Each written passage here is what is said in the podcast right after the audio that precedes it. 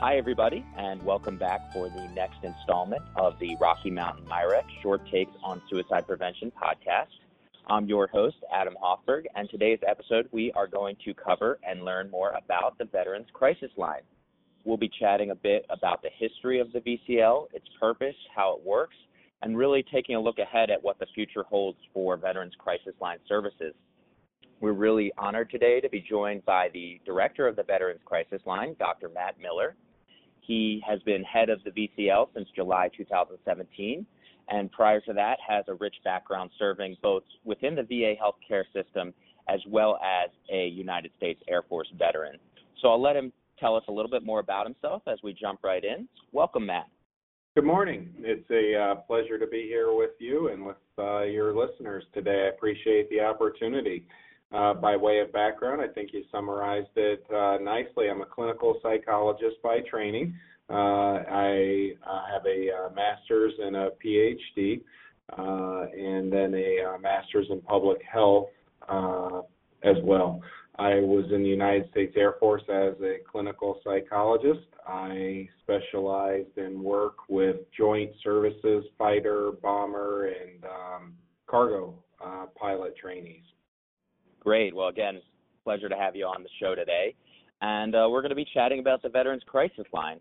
So just give us some of the basics around the crisis line and what is it? You know, when did it first start, and and what is its purpose? Yeah, the uh, the crisis line has uh, grown tremendously over the last uh, decade.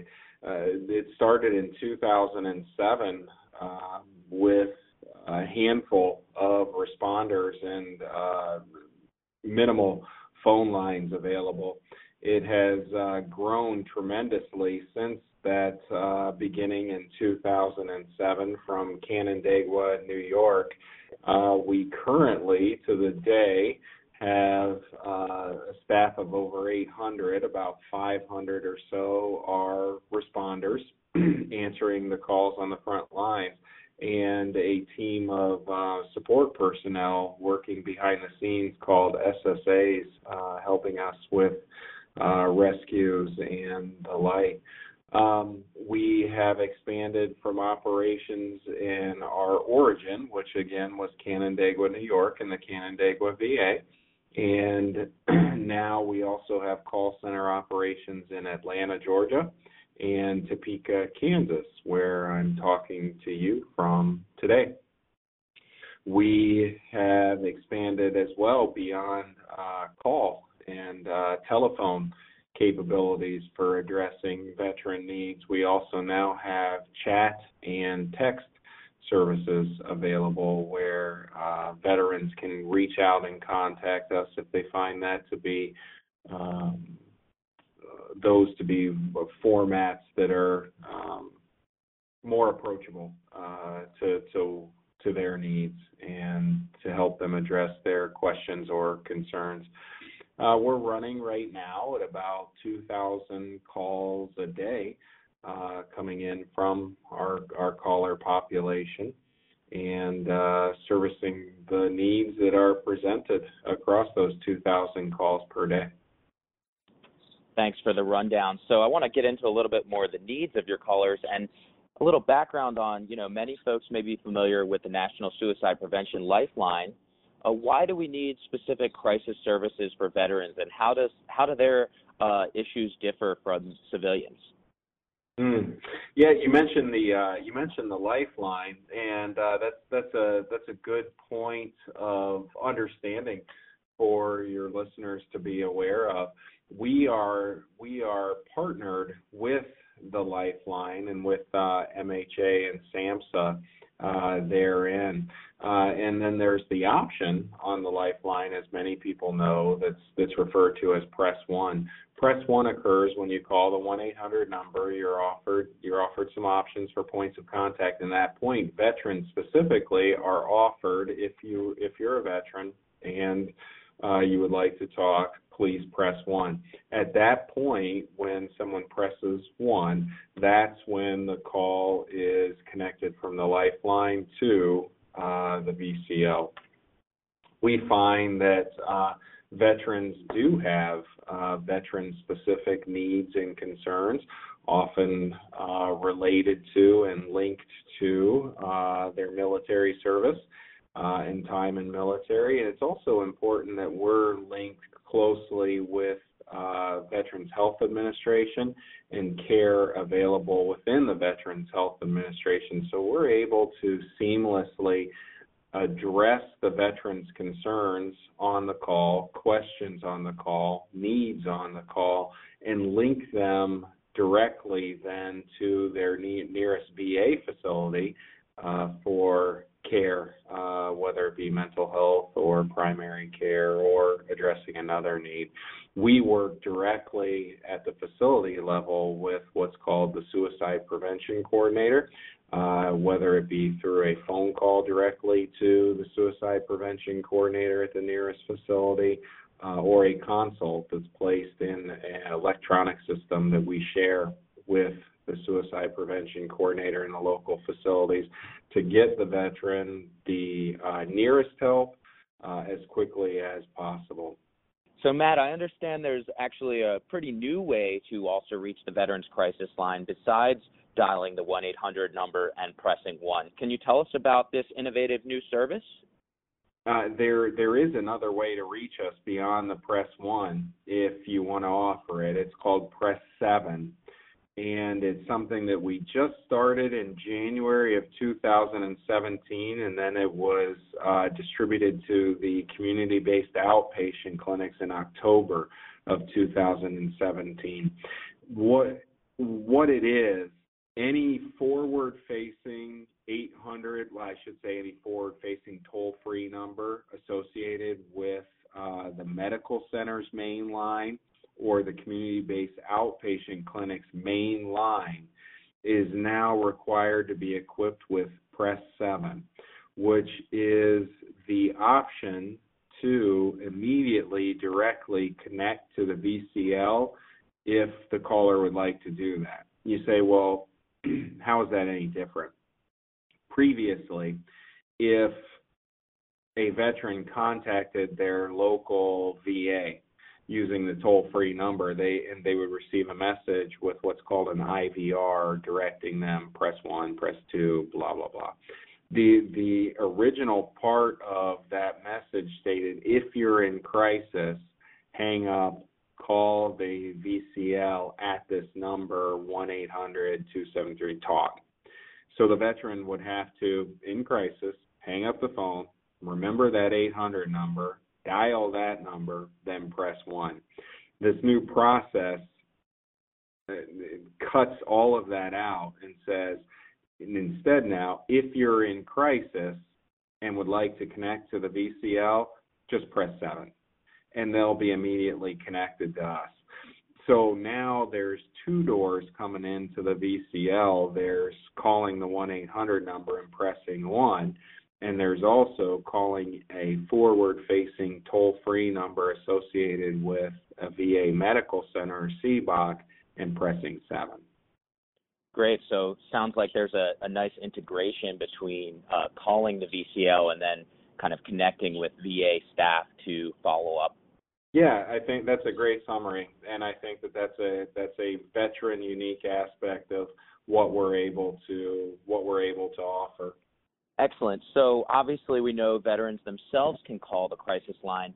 Um, if someone's concerned about a loved one in their life, or perhaps even a clinician who cares for a veteran, um, can they call on behalf of a veteran in their life? Completely, yes. And that is a that's that's not an uncommon call for us to receive. Technically, that may be referred to as a third party call. Uh, that's when we do receive phone calls from uh, individuals uh, who represent a, a veteran loved one. They may have questions about how to get the veteran connected to care. They may have questions about um, how to handle a particular situation that they're that they're currently working through. They may have questions about PTSD, post traumatic stress disorder, what to do, how to support and we can offer links and resources for connecting them to VHA care. We can offer links and resources for connecting them into what we call coaching into care um, uh, options uh, for family members to support veterans. So, in summary, yes, we we often receive calls from uh, individuals who have questions or concerned about supporting a loved one, a loved veteran in their lives, and we will walk them through the process. That's really helpful to clarify because I know that um, often when we're out in the community, we get those kind of questions about who can call the crisis line. So it's great to hear that family members and other concerned third parties can reach out as well for support. Um, tell us a little bit about who the VCL responders are. Um, how do they support the people who call in? And, and tell us a little bit about their training and their background to serve veterans. Sure. The VCL responders, uh, as part of their position, have a background in mental health or mental health related field. Uh, 80% of our responders have a master's degree in a mental health or an allied field. Um, five, about 5% of our responders, 5 to 7% of our responders also have a uh, doctoral level uh, degree or training in an allied uh, field. Our responders are are trained um, and monitored, by the way, uh, for receiving phone calls, texts, and chats that walk the caller through evidence-based uh, screening, um, suicide prevention planning, and suicide prevention uh, follow-up uh, and aftercare plan as well.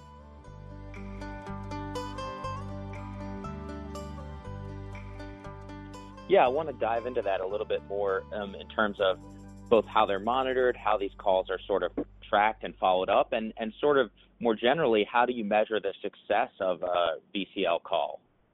Sure. Uh, how they're monitored, uh, we monitor in a couple different ways, and it's through a department that we have within the Veterans Crisis Line called Quality Assurance uh, which is also, I think, very nicely linked to our training department. So the information that we glean from engaging quality assurance monitoring, we then convert directly to training and to uh, instructional opportunities uh, through our training department.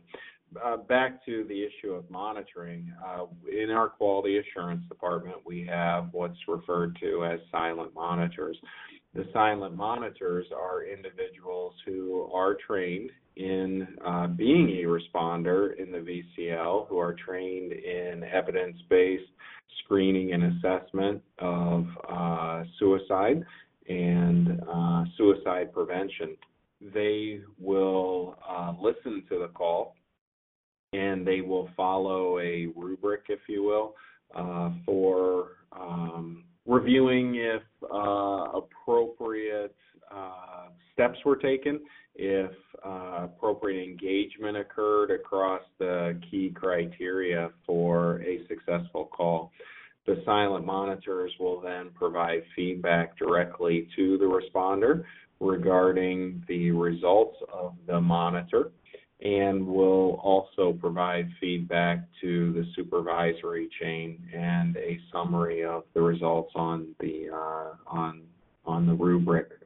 This provides an excellent opportunity for uh, exploration of points to reinforce within the responder's work as well as opportunities for improvement each responder engage, engages in a silent monitor uh, right now at a, uh, I think, a very um, laudable pace of once per pay period, so once every every two weeks. Our silent monitoring team keeps pretty busy across the uh, 500 plus responders and reviewing their work and offering uh, coaching and instruction and uh, feedback as well in terms of um, then uh, from from there, uh, what we do with this information, the information then, as I said, is converted into points of improvement within training, whether it be training for recurrent uh, on a recurrent basis with our responder team,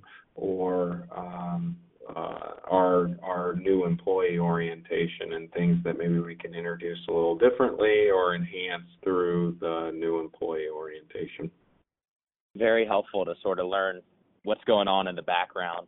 And then how about on the uh, follow-up or the connection, the sort of handoff to VA providers? Is there sort of um, a system to confirm that all the all the handoffs are occurring as planned? Yes. So we offer our callers uh, the opportunity for connection to uh, their nearest VA facility and services therein. Uh, the caller is free to accept or decline that offer.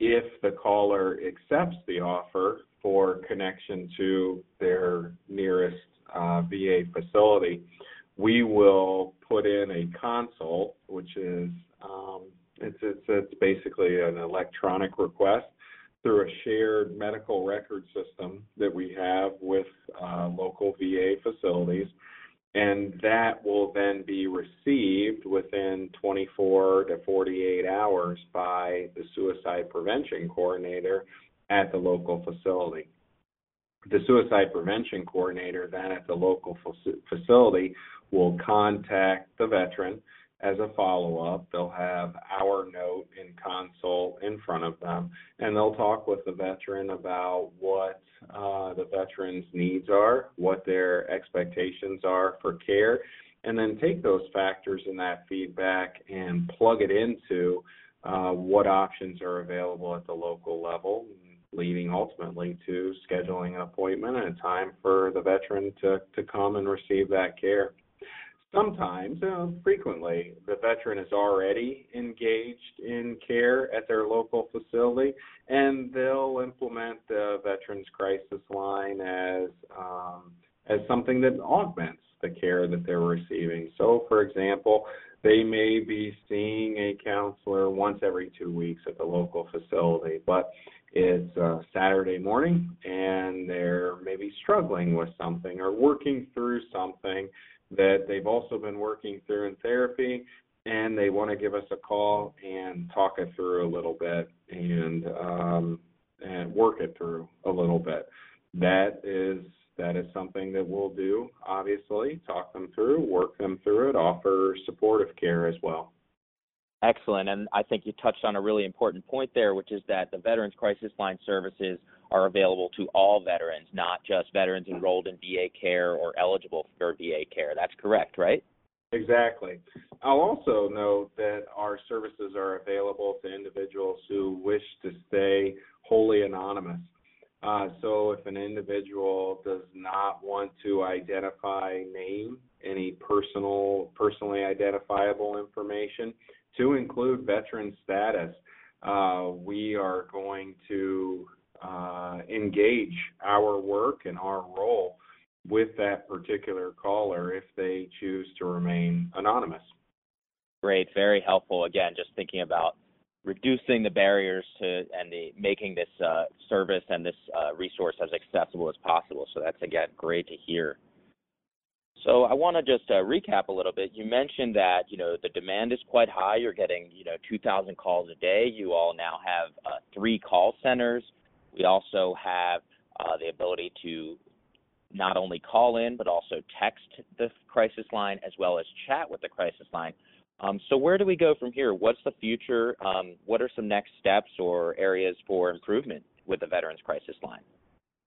I think uh, one thing that we're taking a look at is uh, within the remainder of the current fiscal year and going into next year is how can we uh, continue to improve the connection between VCL and Veteran Crisis Line contact and uh, local VA resources and contact so, for example, if the suicide prevention coordinator that I cited previously was was having difficulty contacting the veteran as a follow-up, we're taking a look at ways that we can support the work of the suicide prevention coordinators locally to offer increased outreach to those veterans that maybe we haven't reestablished contact with after they reported to us that they were interested in receiving follow-up care.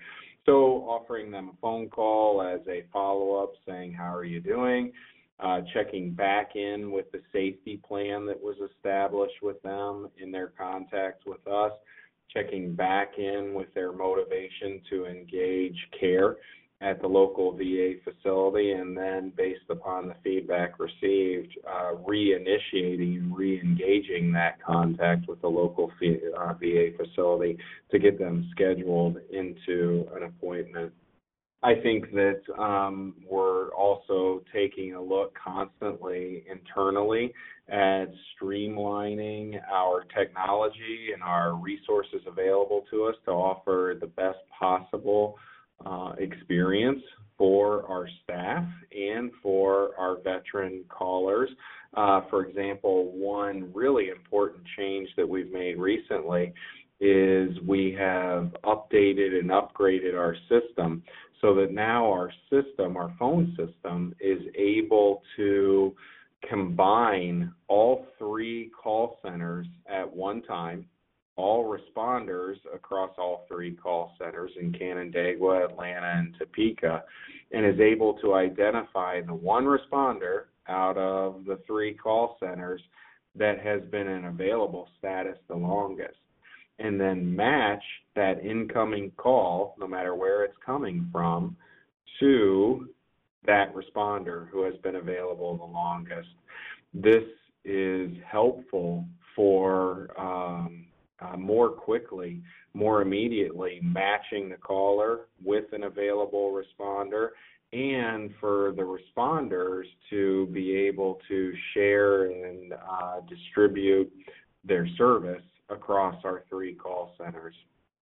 Oh, that's really great to hear, and also, um, you know, not just implementing the new technology, but also hearing that you're really working to expand that sort of idea of caring contacts and following up on callers. So um, again, really exciting to sort of hear the future for the Veterans Crisis Line.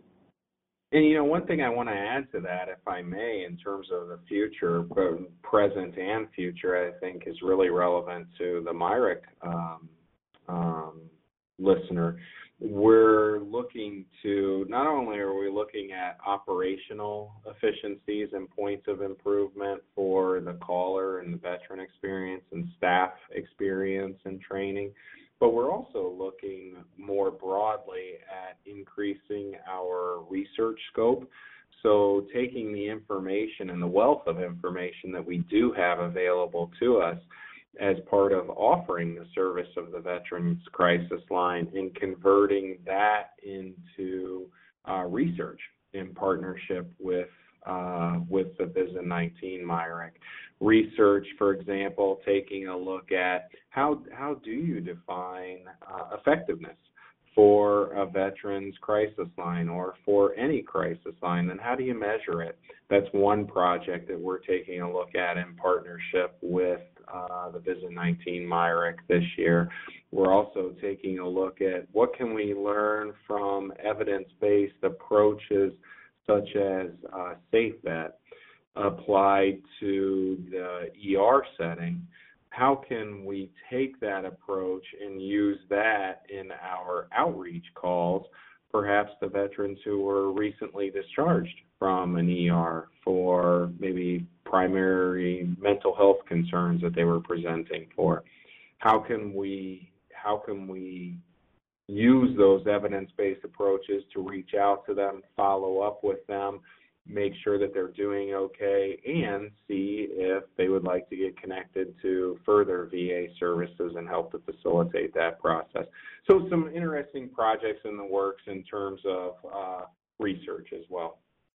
Absolutely. Yeah. Thanks for uh, expanding on that. And actually, another follow up question on that. Um, what about the idea of sort of natural language processing or sort of using some of the voice analysis and text analysis to maybe identify callers at higher risk? Um, any any um, research opportunities in that direction? Ah, yes, that's a uh, that is a uh, area of growing interest. I think that started maybe uh, not not too long ago in terms of a uh, small subpopulation that was interested in that. It seems to be expanding, and we're interested in that as well. And we do, as a matter of fact, have a uh, have a have a project looking right now at that very at that very issue, particularly with regard to our chat and text formats. Excellent. Well, of course, more to come, and maybe we can have you back on a little bit down the road when we have um, a little bit of uh, results from some of these awesome research opportunities. Great. So, um, just to kind of winding down, I do want to know, you know, some people may be hesitant to reach out for help, or maybe, you know, a little bit, uh, I should say, uh, just anxious about calling the crisis line. What would you tell veterans and family members um, that are hesitant to call? How how should they approach this? Mm. First thing I would say is that that's really common. Uh, it's so common that uh, you triggered my memory with another research project that we're we're partnered with right now.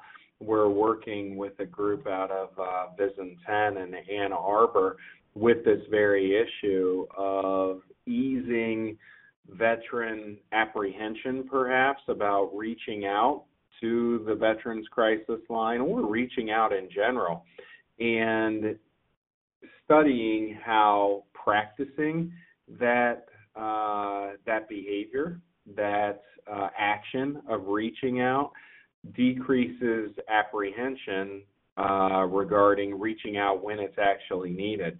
So w- what we have is we have a group who uh, may be considered at, at higher risk for um, suicidal thoughts, suicidal planning, and with that group we're working on well let's let's you may not need it right exactly right now but you might need it in the future it being contacting the VCL so let's let's practice let's practice what it's like let's practice what happens when someone answers let's practice just talking and interacting so that when you do feel like you need it in perhaps a time when you're feeling increased distress, anxiety, um, confusion, it, you feel a little safer. You feel a little more comfortable reaching out.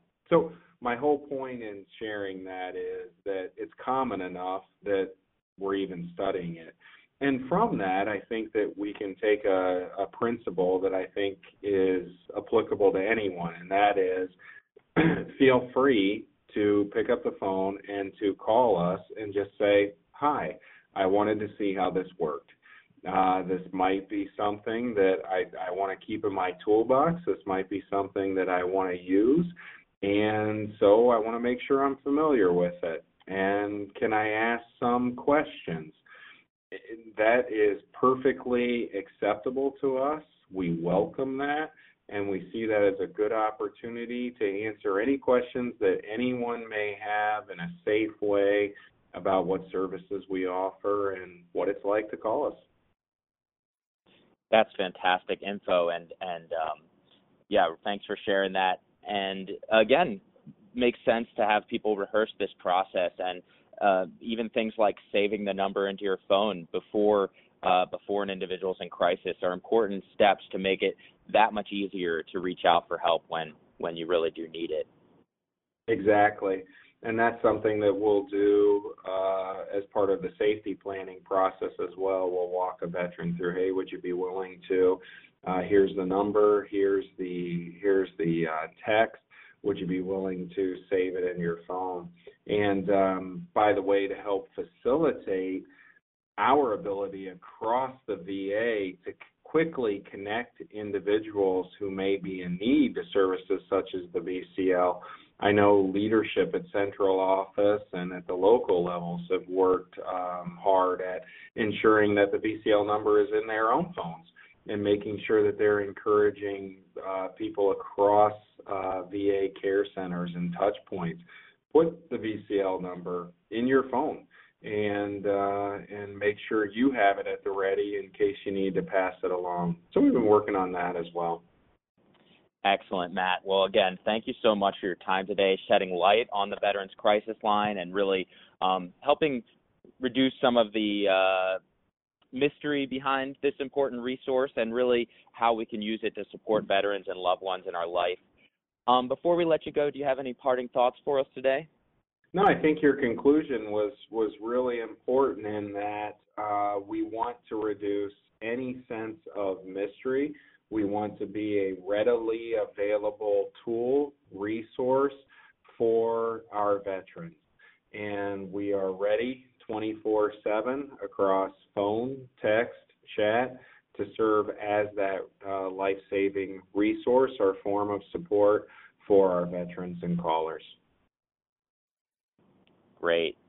Well, folks, that's going to be it for today's podcast. We invite you to check out the links accompanying this podcast, especially the Crisis Line webpage at www.veteranscrisisline.net. And uh, be sure to check for a exciting revamp coming soon.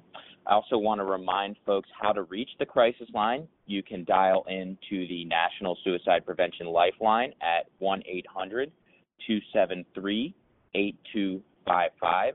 And then, as Matt mentioned, you can press 1 at the prompt to be connected to responders who are specially trained and experienced in helping veterans. As always, we invite you to reach out to us with any comments, feedback, questions about this topic, and take a moment to subscribe to the podcast, share it with others. Join us next time for more interviews on important work in suicide prevention and resilience.